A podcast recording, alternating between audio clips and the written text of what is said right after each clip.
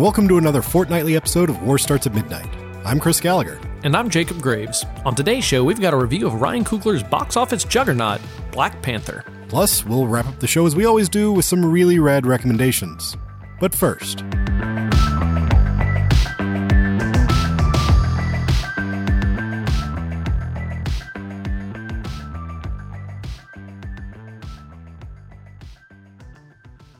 Hey, Jake. Hey, Chris. Uh, I made a thing the other day. Uh, I know you made a thing. I think everybody knows you made a thing by this point. Yeah, it was weird. Yeah, why don't you tell us about it? So I was talking with a friend of the show, Jason Young, who's actually uh, usually part of our Jedi Council when we do a uh, Star Wars review on the show. And... uh was talking with him actually about how, you know, I saw saw the Solo trailer before Black Panther, and honestly, I was a little underwhelmed by it. And not just by the trailer itself, but by the story that it looks like we're getting based on the trailer. And, and what do you think that is? Because it doesn't show much.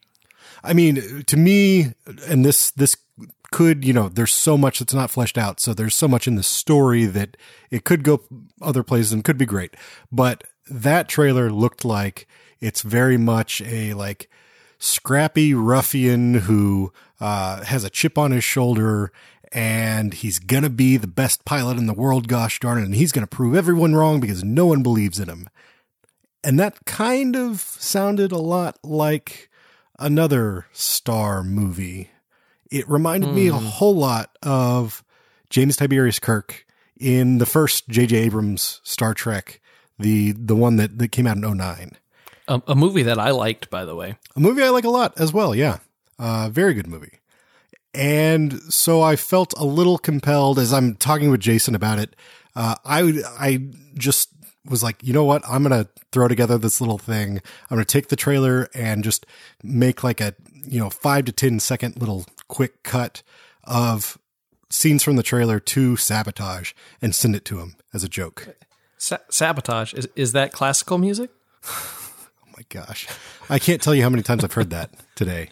No, so Sabotage in um in, in Star Trek is obviously a, a song that's not just used in the original, but it's also used in Star Trek Beyond. It was also used in the Star Trek Beyond trailer that came out a couple of years ago, and actually, to to a lot of like people were a little angry about it. They thought it was lazy, um, but.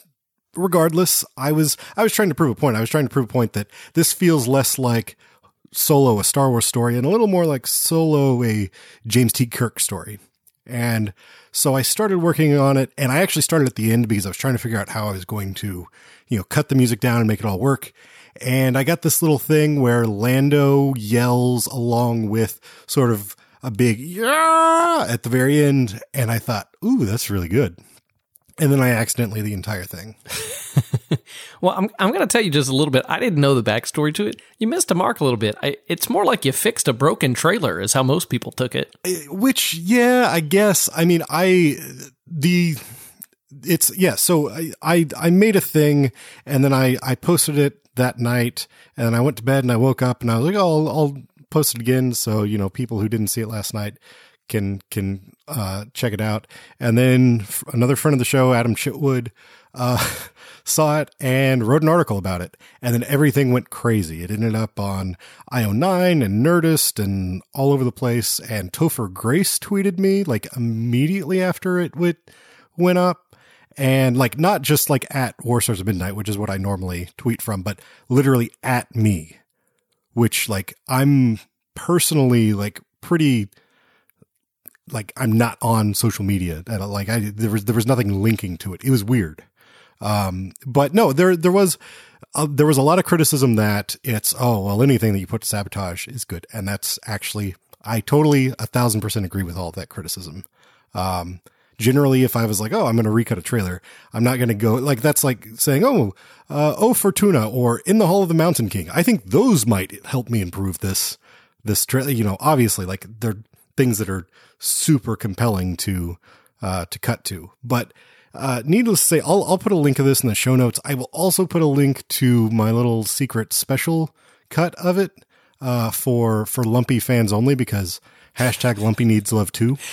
The the best part of this is I like that the, the three trailer songs are O Fortuna, In the Hall of the Mountain King, and Sabotage. That's it. It doesn't get any bigger than those three. That's, I mean, it's not totally inaccurate. There's probably, there's, there's, there's a couple other things that you could, you could pull out there, but that's, I mean, that pretty much covers your bases as far as like, at least as far as like big energy building badass sort of, sort of trailers. Well, we don't only talk about trailers that we cut on this show. We also like to talk about movies from time to time. We do. And so, yeah, like I said, I'll, I'll put links to this in the show notes if you want to, Uh, if you want to watch it and uh, enjoy it or hate on it, I don't care. At me, at me, tell me, tell me you don't like it. It's fine. I'll retweet you. There was there was a girl who said that uh, she could clip her toenails to Sabotage and it would be amazing, and I retweeted that. Um, yeah, so, but it's the internet. People might want to watch that anyway. It's a weird uh, place. That's true. That's true. Uh, but no, Jake, you're right. We do we do talk about full-length movies from time to time. And uh, I think it's about time we talk about one right now. What do you say we dive into Black Panther? Uh, sounds like a plan.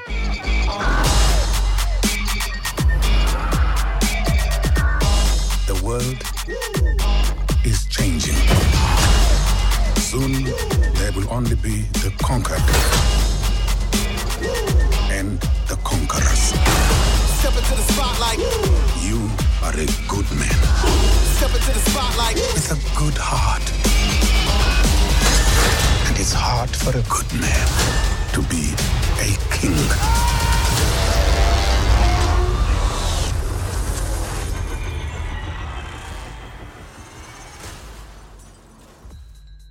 So, Jake, I'm going to assume that basically anyone who's listening to this has probably already seen Black Panther. Black Panther already surpassed the gross of, I think it was in four days, the gross of Justice League in its entire run domestically. Um, this this movie's been a bit of a, like like you said up top, a box office juggernaut.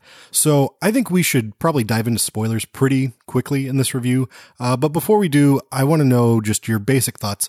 Black Panther first, I mean, there was there was obviously a, a lot riding on this. Ryan Coogler, the first uh, black director directing a big Marvel movie, um, the first black superhero to get his own movie in the Marvel universe. Um, what did you think? I'm not going to go out and, and always say I loved it and it's the best Marvel movie, but I liked a great deal about this movie. I especially, one thing I, I, we can talk about without spoilers, I thought the cast was fantastic. Yeah. I thought a, a lot of the actors were very, very good, but I especially liked uh, Daniel Kaluuya, I think is how you say his name. Oh, of course uh, you did. Your boy, Daniel Kaluuya. I love Get Out. I also love Black Mirror. Let's just, let's just throw that out there. But he, he was fantastic. Uh, Michael B. Jordan was great. Everybody, just everybody was great in the movie. Yeah, I mean Chadwick Boseman. We got we got a little taste of him as, as Black Panther in Civil War. Um, back again here, he's great. Lupita Nyong'o. Um, mm-hmm. I didn't realize that uh, Andy Serkis was so swole. I don't know when that I, happened. I I just assumed he, he it was a C G character.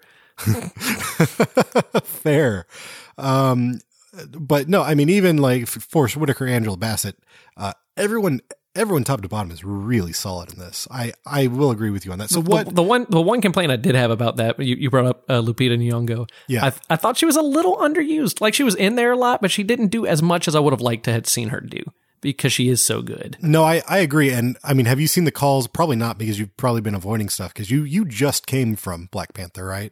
Like you're, yes. you're fresh off of it. Mm-hmm. There've been a lot of calls on Twitter for like, okay, we got to see like, uh, we got to see a team up between, uh, Nakia and, uh, Black Widow doing like spy stuff, which would be amazing. Oh, that sounds, that sounds great. It it could be a prequel or it could occur in a few, you know, I don't care where it happens, but that, that, that would be a lot of fun. Well, but also it, it opens up to be tonally a completely different movie, like a standalone Uh, film versus, which seems to be where Marvel is going for the better, in my opinion, other than like, I, did you see the Infinity War trailer before this? I don't think you, you hadn't seen it. No, it, before, it didn't. Right? We didn't see Infinity War. We saw um, Ant-Man and the Wasp and um, Infinity War looks bad. And Venom. Venom was the other well, one like, we saw. I, I won't say it looks bad. It looks, it looks like more of the same. But I'm bigger. excited about Infinity War, but we can talk more about that after okay. this. The, the thing I would like to see If if it was going to be a, a Black Widow uh, pair-up spinoff, I would like to see them versus each other because Marvel is at its strongest when it has two characters who you can see both points of view or at least understand where they're coming from and not let's end all of the world. I don't think they have to be versus each other. They just need stronger villains. And that's and that's really the thing that I I love about this this movie. I guess I haven't stated, like, I, I think this is the best, most mature um, Marvel movie we have we have gotten. This feels like this feels like a real step forward. I mean, I I think we're in a place now. I mean, it's been ten years since Iron Man and the Incredible Hulk, and um you know, it's it's time for some maturity. You know, these superhero movies have really sort of become the Westerns of our age. And up until recently, I mean, we, at least in this wave, we've, you know, we've seen stuff like the Dark Knight trilogy, and we've seen stuff uh, like the, the Guardian stuff has been doing its own thing, but more or less the, it's been pretty rigid. Um, this last wave, this newest wave of Marvel has been breaking out, but this feels like this really sets the tone for where they are to go next in dealing with uh, just some thematic heft, and not just, you know, it's not just like you root for the good guy, you root against the bad guy. There it all is. You you squared this up in, entirely correctly. They are the Westerns of our generation. I love that take on it, because it is showing the responsibility of people with power. Yeah. And and what, what should your responsibility be? And if you're out there, you know, in the Western, it would be wielding a gun, people are going to die. Here it's superheroes um, ha- have an impact, which was Civil War. Also, bringing up Civil War, I would say this is most closely kin to Civil War. Oh, in, yeah. In asking what is the role of these people in society, whether it be superheroes, should they be regu- regulated or should they be independent and on their own? This one's asking what is the role of Wakanda? Should it be a helper? Should it be hidden? Should it, where, where should that, where, what should its role be? And it, it's asking those big questions, because it has set up this, this universe that it can use as an allegory. And, and it is a really powerful thing. And I mean, it works. It, it really does. And using it like a Western is the, the best use of superheroes, and the thing that can keep them around for longer and not just burn out with the, this guy wants to end all of civilization yeah. over and over again. Yeah. It's you can't you can't have a major world ender or devastating city or country ender every single time. And it's the fact that they put them in the universe together means you can't have that every yeah. time, because there is some continuity. And since the world has to go on, they have to make movies where the world can go on after. Yeah, not every movie and, can be Cabin in the Woods. we we could hope so, but but but by making it have to go on, just like. Uh, You know, the mythos of the American West on, on the screen. All those movies sort of take place in the same West. Not all of them. There's a couple different types. There's a spaghetti Western or or John Ford's kind of universe. But those all take place in the same West with sort of the same rules that have built been built up. They're different characters. They're played a lot of times by the same actor, so you kind of know their archetype. That is what the Marvel Cinematic Universe is. It's that reinvention. And it's just, it's it's codified it into a firm universe with rules and recurring characters and all that stuff. But, but I, I just love that interpretation of it. Well, and I mean, I think it's also, I'm, I'm looking long game at this, because it doesn't look like these superhero movies are going away anytime soon. The, the things that have lasted with the Westerns that have stuck around in sort of the, uh, in the American lore and in the, I mean, because they're all about mythos. They're all about, they're all about a lot of things that these comic book movies are by nature already exploring. But the ones that have stuck around are the ones that had something to say also about the society in which they were, like the society that was uh, viewing them. So not just, not just this faraway mythical land, but also reflecting back. And I, that's what I think Black Panther does so very well here is it. I mean, there's a, to, to get back to the point that I was kind of getting at when, when I brought all of this up, uh, there's, there's a good portion where I was rooting for Killmonger.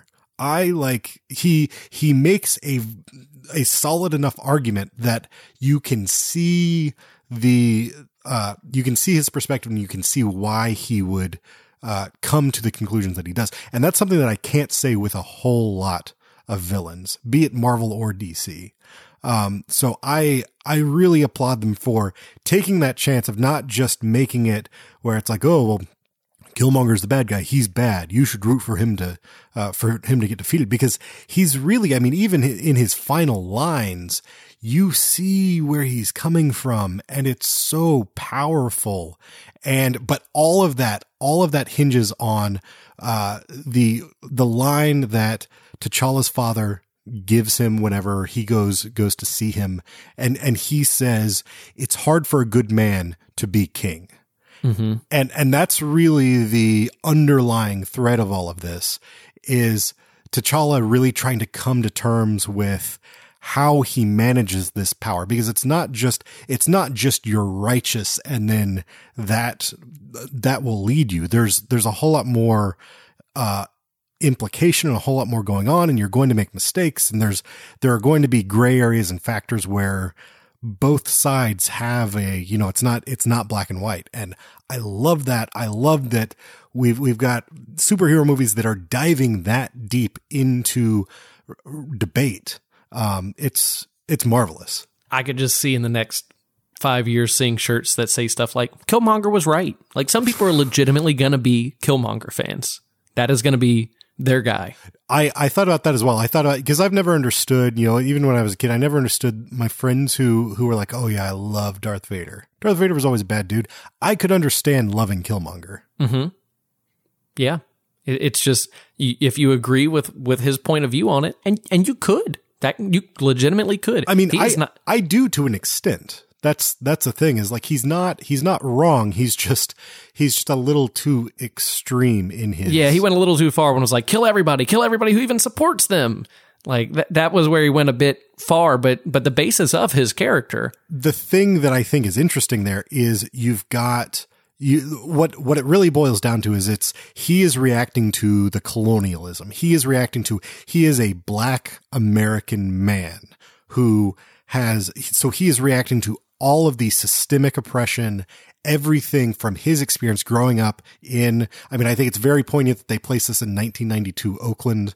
Um, I don't know if it's the, I don't think it's the Rodney King beatings, but it's maybe rioting or something going on on the T V in the, the very beginning. I mean, it's he, Coogler from the very start is saying like, okay, this is, this is the world that we're going to drop you into. And it's not, it's not pretty, and it's not, but it's also not like trying to make it really um, gross and like, oh, look at the squalor, you know. Yeah, uh, about the most uh, bit of poverty that we see on screen is a milk carton crate being used as a basketball hoop. Sure. Other than that, it is very much Disney-fied image of it. Well, I, I wouldn't say Disney-fied. I mean, I think I I think he approaches it uh, very tactfully, um, yes. and and presents it presents it in a great uh, in in a great way, uh, but.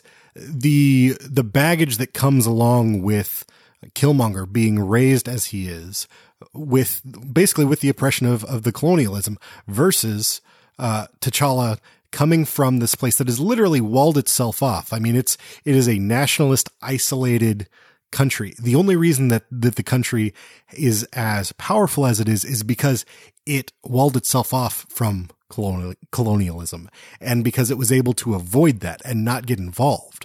But the what the movie is ultimately asking is, is that the right thing to do? And, and, and it calls into question identity, yeah. your identity as a as a group of people. Where do you draw that from? Even though he's even though Killmonger is from Wakanda, he draws uh, his identity more from the Black American male, whereas the Wakandans clearly are Wakandans and Wakandans first. Yeah, yeah, yeah, yeah. And, and so you've got, you, you've got that coming in, and it's sort of, I, I guess I would equate it to a, a better use of like Tony Stark being an alcoholic, which you don't really see much in these movies. You see it more in the comic books, but that's sort of a lot of, you know, a lot of these, Tony Stark is an alcoholic. You've got Peter Parker who, uh, he feels this in this guilt for all of his life. You know, the, all of all these Marvel characters have something tragic about their or something conflicted about them. And the thing that I think is interesting here is that it's it's conflict in the best intentions. And and that's just it's a beautiful way to uh, to approach dialogue and discourse. Yeah. Well, so there, there's two parts I'll say to that. One thing is I don't think that Black Panther had any or T'Challa had any personal flaws in the movie no, at all. No. And, and which, which is good. And I enjoy watching that because his, he's that that was the refreshing part, is that he just struggled with the problems of his nation and what it is like to lead.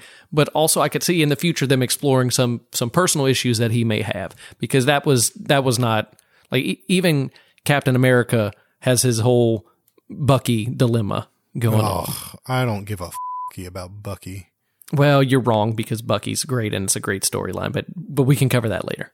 We can agree to disagree there. Let's let's go ahead and dive into spoilers. I, I don't think there's too much that really that we're going to spoil with this, but there is something that I would like to talk about that is sensitive to the ending of this movie. So rolling spoilers right now. Spoilers.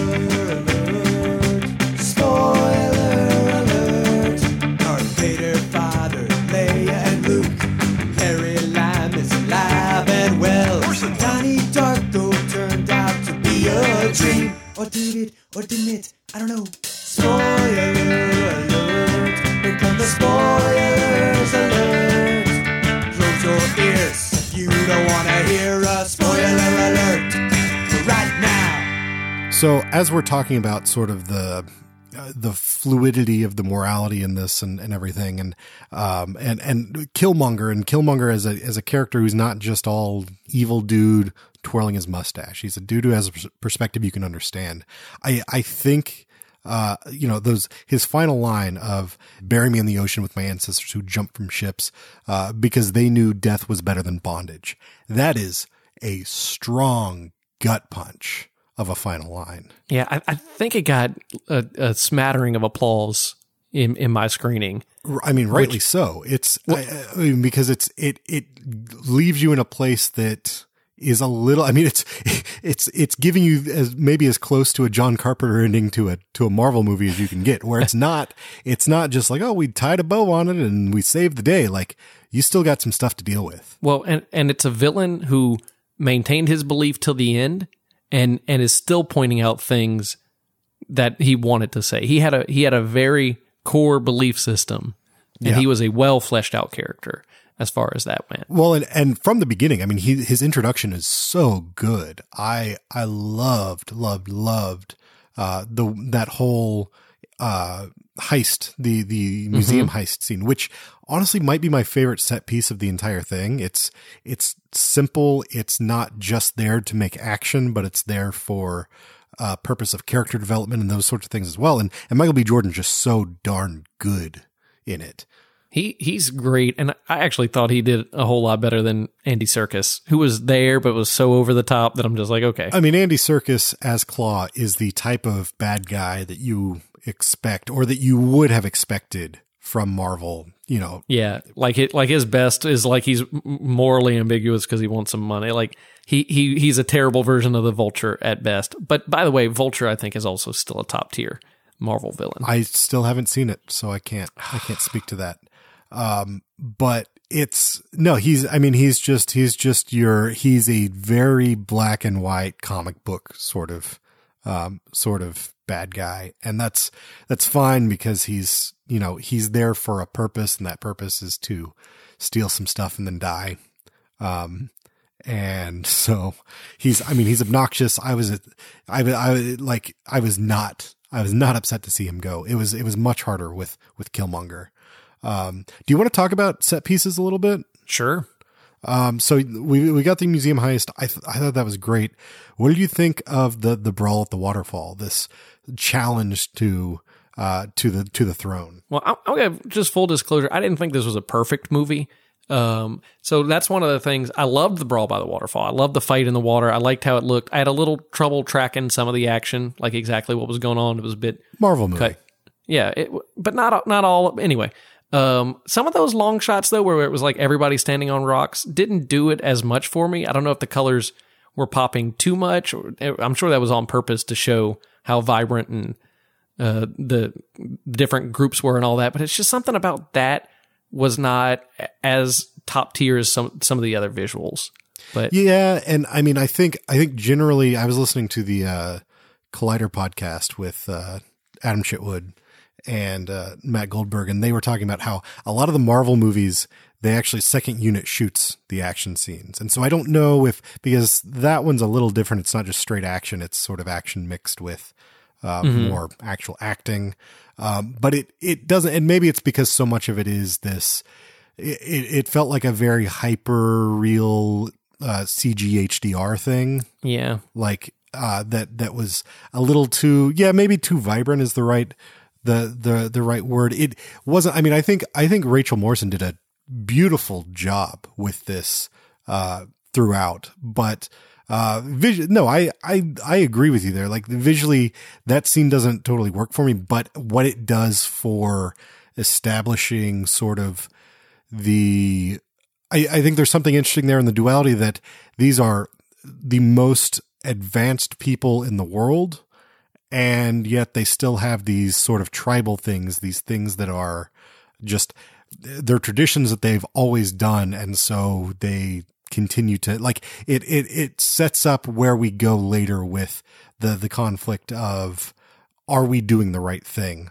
Um, that, that, that whole inner, inner conflict with Black Panther. Well, and, and it matched the, um, kind of the visual aesthetic, like you said, the juxtaposition of like tribal with high tech, yeah. uh, that the, the city had that. It had skyscrapers that looked like it had thatched roofs, mm-hmm. uh, halfway up, or a thatched roof halfway up, market streets, but also high tech in the background. Yeah. Uh, didn't love the way, I don't know if the city was also called Wakanda. Didn't love the way it looked because it just, it just didn't strike me exactly like I wanted to see it, but who am I to say? Well, it didn't, I mean, for me, it, it was more that it didn't feel like we ever got a lot of time down, like in it. Yeah. I, I, I at one point they showed a long shot of it. And I was really like, you know, I, I want to know more about Wakanda, like, but down on the streets. Like, I would almost rather just like, this is a Wakandan story. Mm-hmm. Just on the streets, this is what life's like in this city, because it's a really interesting juxtaposition, and I wanted to know more, but we never really got into it. We never followed a single common person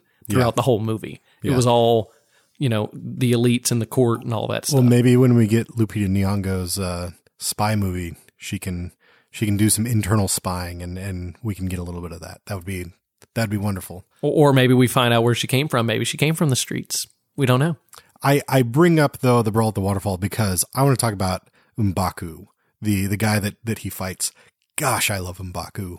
He's oh yeah, he's he's, he's great. He, he's great. I, I like he might be my favorite character of of the movie. He's like I thought his jokes landed really well. Um, he has he has a real. great presence on, on screen, this, this actor, Winston Duke. Um, and I was excited to find out that he's going to be in Infinity War. Awesome. I mean, he, uh, his character is a supervillain in the Black Panther comics called Man-Ape, and they changed it to M'Baku for the movie. Uh, really? Yeah. So we might see him as a villain of a, a next movie, which is something I wanted to talk about. Where do you think Black Panther goes from here? Obviously, he next appears in Infinity War, but with the success of the movie, you have to imagine there's going to be a second standalone Black Panther movie at some point. What territory do you think that covers? You know, I, I don't know. It does feel like Marvel's leaning a little more in the direction of these standalone movies, these movies that don't have to be so totally interconnected. So I think that does leave a lot of room to explore. Like it, it opens it up to explore more options, more avenues. So I don't know. I mean, and I, I think Coogler only had a contract for this. So hopefully they try to bring him back and hopefully he does come back. Um, cause I think, I mean, overall the other, like the other thing that I was very impressed with, with this beyond just the maturity of the, uh, the story from start to finish was this is one of the few Marvel movies that feels like, and I would say I would lump Guardians in there as well, but one of the few Marvel movies that feels like you can feel the presence of the director in it. Mm-hmm. Um, and I, I, agree I think, with that. I think that is very important. That is so much of Coogler and working again with Rachel Morrison, who he worked on with Fruitvale Station. Um, it, they like, they create a very vibrant world that feels like, Uh, it, it, it feels like only they could have made it. And, and so I hope, I hope they come back for another one. If, uh, if they, they make a sequel, and obviously they will, because it's printing money right now. What's interesting is I was about to say, well, don't forget the Russo brothers, because I love the Russo brothers. I think they're fantastic, but I don't know that they have as strong of a signature on the movie as much as they just do really fantastic, fantastic work and great action and all that. And that is their signature, not a, you can't pick out an action movie, you can say that was really well done and then go, oh, that's by them. but I don't know that they have a signature kind of feel that they imprint upon a movie. Yeah, I don't, I don't, I don't know. I don't know if they do. And to be honest, I don't love Winter Soldier. I like it, but I still think it's the third best in that franchise. Okay, good. Because that's correct. I go back and forth on whether Civil War or First Avenger is better. Well, yeah, they're and they're good for completely different reasons as well. Mm-hmm. Um, that's that's the thing is is like Winter Soldier. It thinks it's being smarter than it is, and it just sort of it falls in the middle ground for me.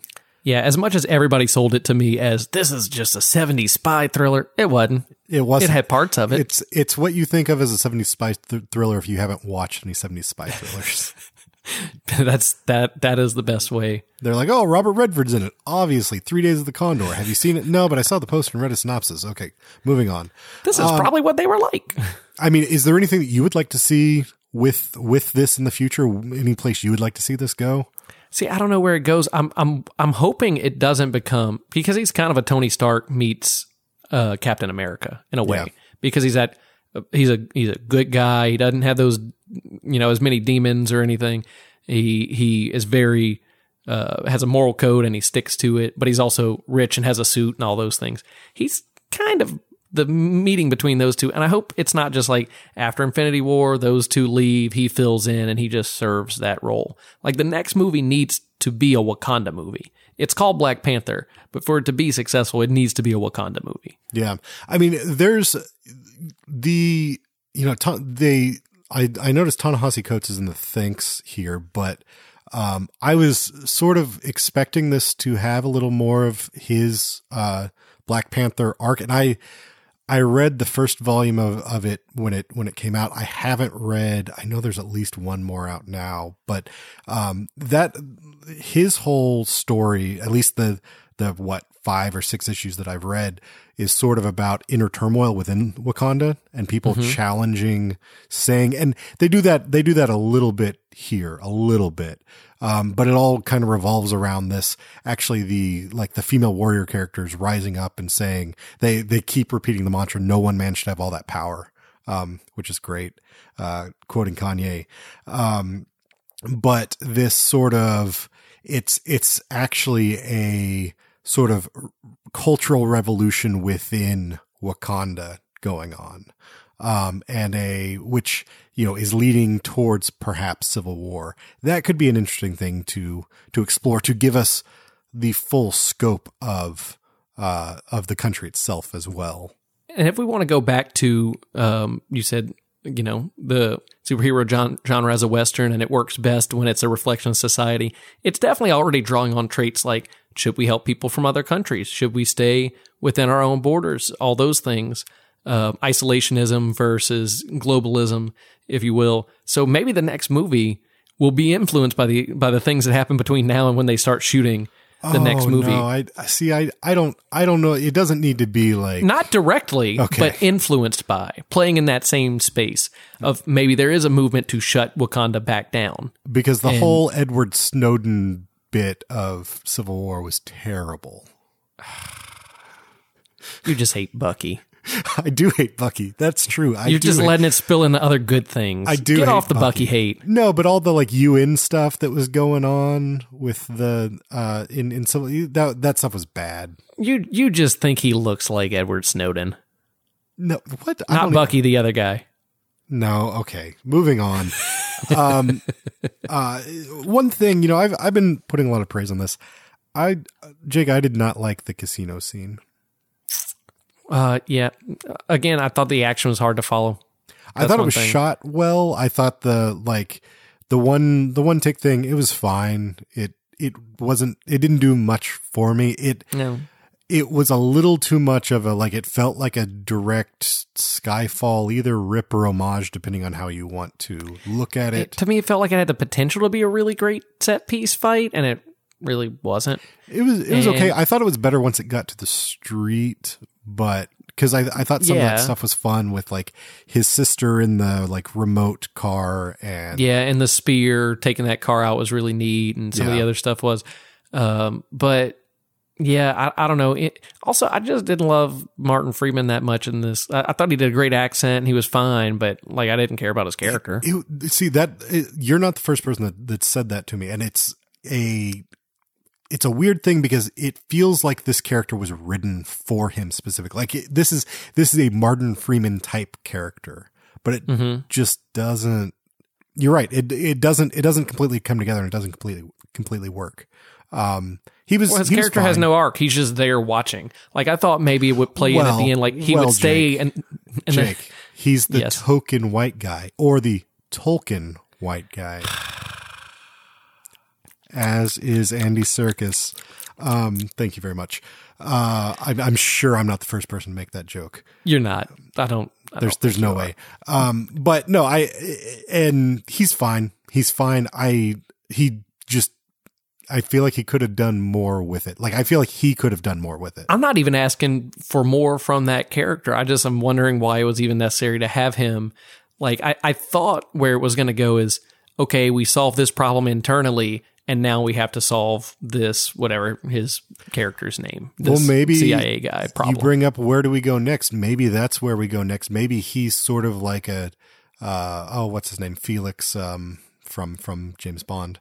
Um, well, Felix, uh, maybe he's that sort of, he's like a liaison with, uh, T'Challa, um, and, you know, sort of U S Wakanda relationships and uh, relations.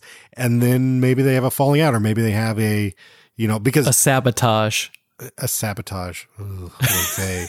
um, a, a difference of opinion about the way the U S is handling something versus the way Wakanda thinks they should. I mean, maybe that's, maybe that's where you take it. I, I'm sure they're introducing him for later because he's too big of a name and too pointless of a role to just be standing around unless it really was the studio like, give us a white guy too.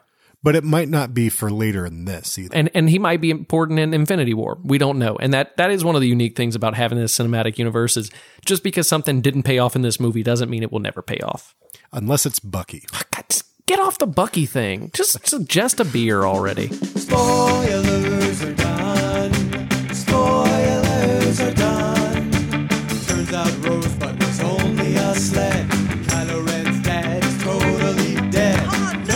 Noah Cross was Mulray's baby daddy. And also her regular dad. Ew. Spoilers are done. We're finished. Spoilers are done.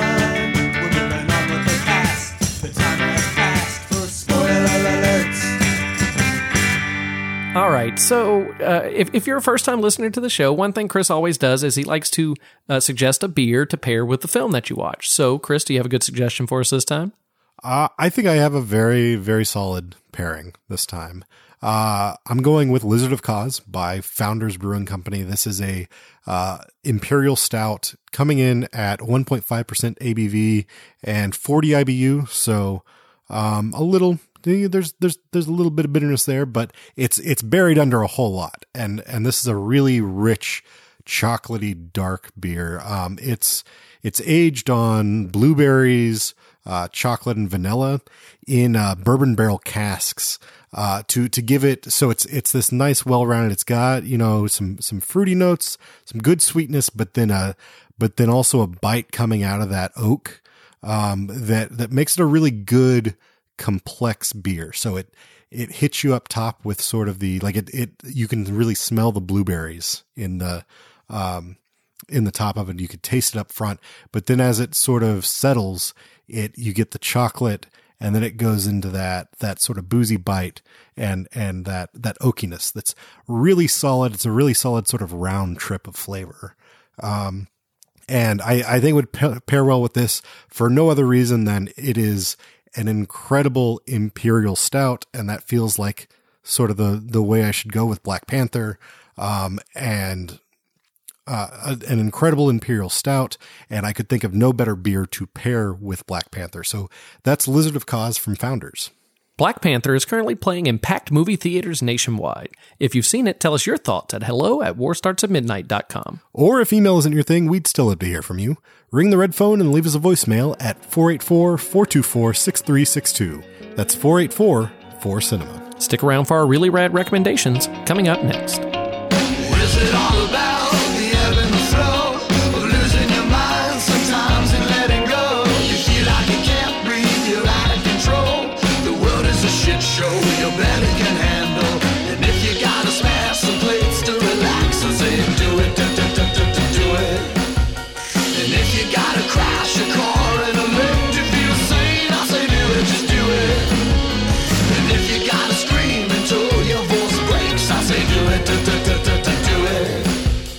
And if you gotta punch your dad in the face and say, think about it, do it. Thrown into piranhas, if you won't be with me.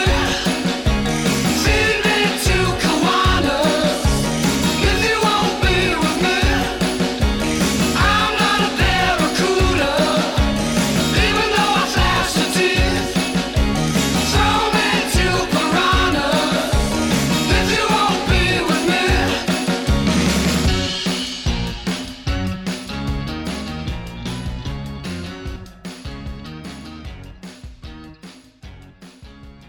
All right, Jake, it's time for Really Rad Recommendations again. What do you got for us this week? Well, I've been sitting around just waiting to uh, recommend an Italian film I saw lately. I just don't feel like this is the week for it because I just want to tell everybody to go and watch Creed. Okay. Jeez, it's by Ryan Coogler. I waited a long time to see it, and I really like Rocky, like a lot. And so I don't know why I waited, but I, I, I streamed it the other night um, on Hulu, I believe, and man, I was missing out. And and that wasn't even in prep work for Black Panther. It's just something I wanted to watch. But it, it just doesn't surprise me that uh, they brought in Ryan Coogler to say, hey, you're making like the hundredth film in this franchise. Uh, and you just did that for the Rocky franchise. So why don't you come in and make Black Panther? Yeah, can and, you invigorate and, this with something different and new and fresh and brilliant? Like you managed to do to the Rocky franchise. Also, bring your friend Michael B. Jordan because he's great. Because he's great. Also, Creed, better than Rocky. You're wrong about that, Bet- but it's very good. Better movie than Rocky. It it is it is really it, you're you're way wrong about that. We haven't we, we have a whole episode where Chris is really wrong about Rocky that you can go back in the archives and find. If if you want to hear me talk trash on Rocky, yeah, I'll link that in the show notes. Uh, we we we put Rocky up against Raging Bull. Spoilers, it wasn't much of a fight for me because Rocky's a bad movie. Apollo Creed is a great character. Rocky Balboa, terrible character. Well, you shut really your mouth. There's just some first-time listener who's like, this guy hates Bucky and Rocky. Uh, no, Creed's great. Creed's really great. And you haven't seen the Fruitvale Station, is that right? I have not. Is that something I should seek out? It, it is something you should definitely seek out. I mean, it's certainly a bit more of a downer than these, um, but really, really remarkable stuff. Yeah, I'm... I'm I'm interested to see where, where Ryan Coogler goes next, and and I want to want to explore a little deeper. I think, was this his fourth film I saw? This is his, uh, I believe it's his third. I don't know if he if he had something before Fruitvale Station. I am unaware of it. Okay, no, it, it's his third. I just I just verified. Um, yeah, I mean, I, I I gotta go and find it now. Gotta be a completionist. Uh, but if you have not seen Creed, you can find it streaming on Hulu, Amazon Prime, or Epix, and I highly suggest it. So seek it out, even if you're not a Rocky fan. Yeah, I think this is one that you could actually, you could come into this totally blind, not knowing anything about Rocky, and you'd be fine. Yeah, yeah. I mean, it, it, it is in the universe, but you don't have to know, and they fill you in on all the important parts.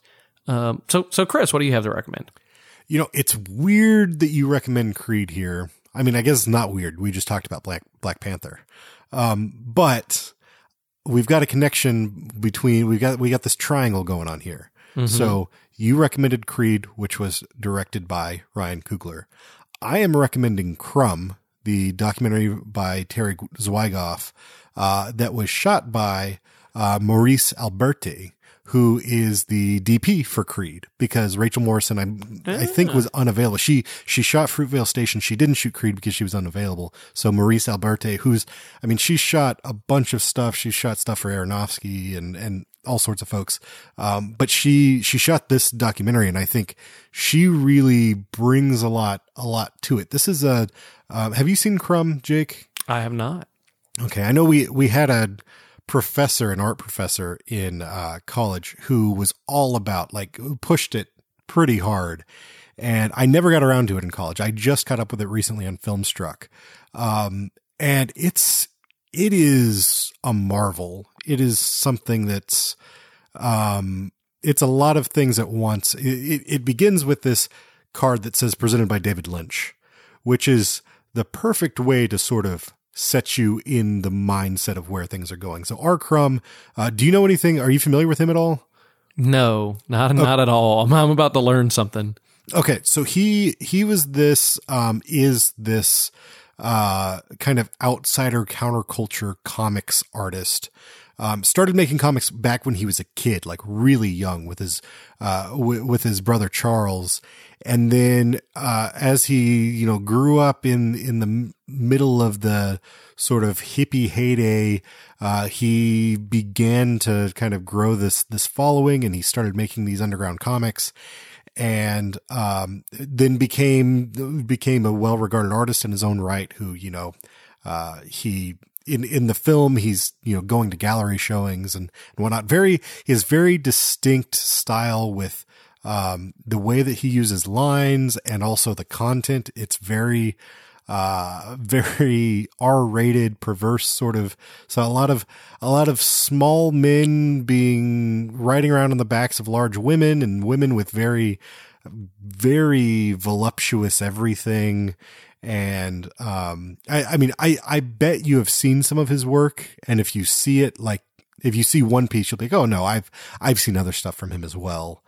Um, but it's, it's this, the, basically Terry Zweigoff just sort of follows him around and, um, interviews him. He's such a, he's such an open book about everything from his art to his fetishes to that, that go into a lot of his art. Um, that it's, it's really kind of just a remarkable snapshot of a person in a time and a place. And then also extremely tragic as well. I mean, it, um, he, there's these interviews with, uh, Robert Crumb's brothers, Charles and Maxon, um, that, that are really heartbreaking and candid, but not, you know, they, they, fall in that territory that could, if approached incorrectly, feel really invasive, but, but the interviews are very delicately uh, handled in a way that, that feels like, you know, Zweigoff really cares about, uh, cares about all these. He's not just, he's not trying to exploit anyone. Um, and it's, it's remarkable. It's, I don't think it's on Filmstruck anymore. Um, but you can rent it on iTunes. Um, I'm not sure if it's available anywhere else. There's also a Criterion Blu-ray out there that uh, a, a lot of the features were on Filmstruck, and I actually there's there's a great full-length commentary between Terry Zweigoff and um, uh, Roger Ebert that's really good. Um, that if you if you watch it and you want more, I highly recommend that, because they've they've got a really good dialogue back and forth. Um, Ebert sort of interviewing Zweigoff about how, you know, different parts of the film as as they go through it. Um, and it's just, I don't know. It's, it's a bit of a, it is a bit of a heavy watch, but it's also, uh, it's, it's a remarkable piece of filmmaking, a re- remarkable piece of documentary filmmaking for sure. It is too bad that it's not on Filmstruck anymore, because I am days away from caving and getting it. I just, at, at this point, there's just movies I want to watch that I can't find, and Filmstruck is, is what my, what my plan is to get them. For me anymore, it's between Filmstruck and Fandor is kind of where really? I end up. Yeah. I, I've been watching a lot on Fandor lately. Never. You, um, Fandor doesn't have ads, right? No, Fandor doesn't have ads. And it's only, so it's only five bucks a month. But now if you do, I think a year long subscription with uh, Movie Pass, they throw in a year of Fandor as well. So really? And yeah. You're liking Movie Pass? Uh, I am liking Movie Pass so far. It was the, I, I ran into a little trouble with Black Panther because I thought no one's going to see Black Panther at ten a.m. on a Monday. Wrong. So I had to buy, I had to buy a ticket for two hours later. Oh, that um, sucks. Nah, it was, it was okay. Uh, but it's all right.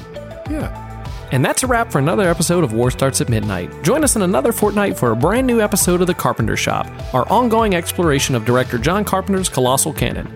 Next time, we're discussing his sci-fi romance from nineteen eighty-four starring Jeff Bridges and Karen Allen, Starman.